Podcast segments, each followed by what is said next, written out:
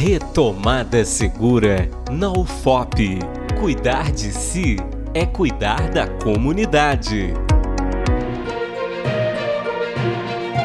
Olá, os funcionários terceirizados da Universidade Federal de Ouro Preto têm até esta terça-feira, dia 15 de março, para comprovar a imunização completa contra a Covid-19.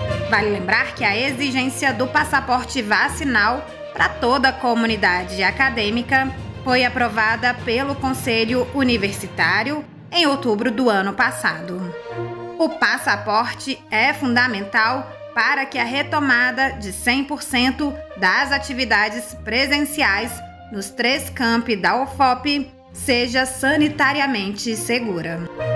Pró-reitor adjunto de Planejamento e Administração da UFOP, Máximo Martins, deu mais detalhes sobre a exigência do passaporte vacinal para os funcionários terceirizados. Ouça.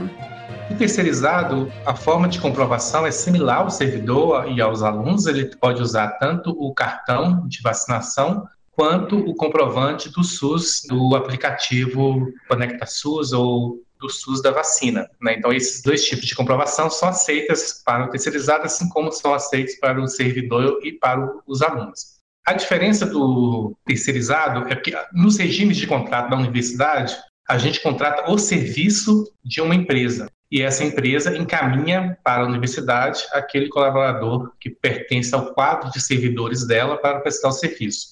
Então, no caso, a apresentação do comprovante vacinal dos terceirizados, ele deve ocorrer junto à empresa. A universidade já solicitou às empresas a apresentação dos comprovantes vacinal de todos os colaboradores dela. O pró-reitor disse também que o funcionário terceirizado que está com o ciclo vacinal contra a Covid-19 incompleto não poderá trabalhar nas dependências da universidade. Ele destacou que cabe a cada empresa decidir onde alocar esse profissional. Os terceirizados, eles não são servidores da universidade, eles são servidores, cada um de uma empresa que presta o serviço. Então, no caso, com relação à universidade, esses servidores, eles só poderão ser lotados né, em algum posto da universidade tendo o cartão de vacinação.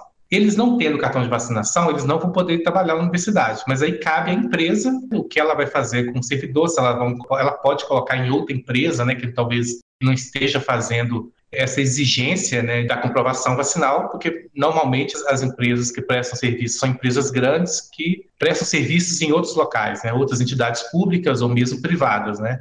Então, assim, a universidade ela não faz gerência sobre servidores terceirizados, mas sim sobre o serviço que a empresa oferece. Então, assim, toda a empresa vai ter que apresentar colaboradores vacinados. Se eles não tiverem vacinados, eles não vão poder prestar serviço aqui. Então, aí cabe à empresa decidir onde ela vai alocar esse servidor que não seja dentro da universidade. Máximo ainda explicou como será cobrada a vacinação dos visitantes, aquelas pessoas que entram na universidade para prestar algum serviço ou realizar alguma atividade acadêmica. Os espaços fechados dos serviços, eles vão ser atendidos mediante a apresentação do comprovante. No entanto, a universidade tem alguns espaços abertos, que são espaços públicos, como a próprio campus, né, onde a pessoa está permitida entrar, mas a comunidade ela não vai ter acesso ao serviço da universidade caso ela não esteja vacinada.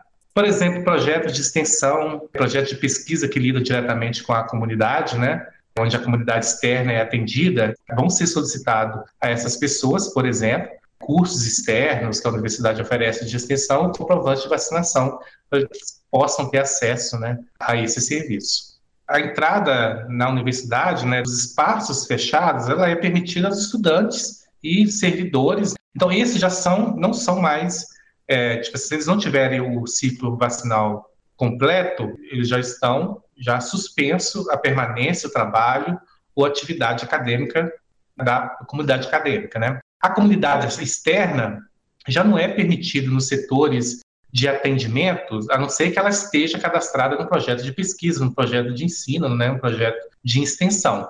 O que, se ela não tiver com o ciclo completo, ela não vai conseguir ter acesso à matrícula. Né? Mas como que vai ocorrer essa fiscalização? No ato da matrícula, no caso desses projetos. Agora, no caso da entrada, as pessoas estranhas elas vão ter que se identificar e apresentar o comprovante.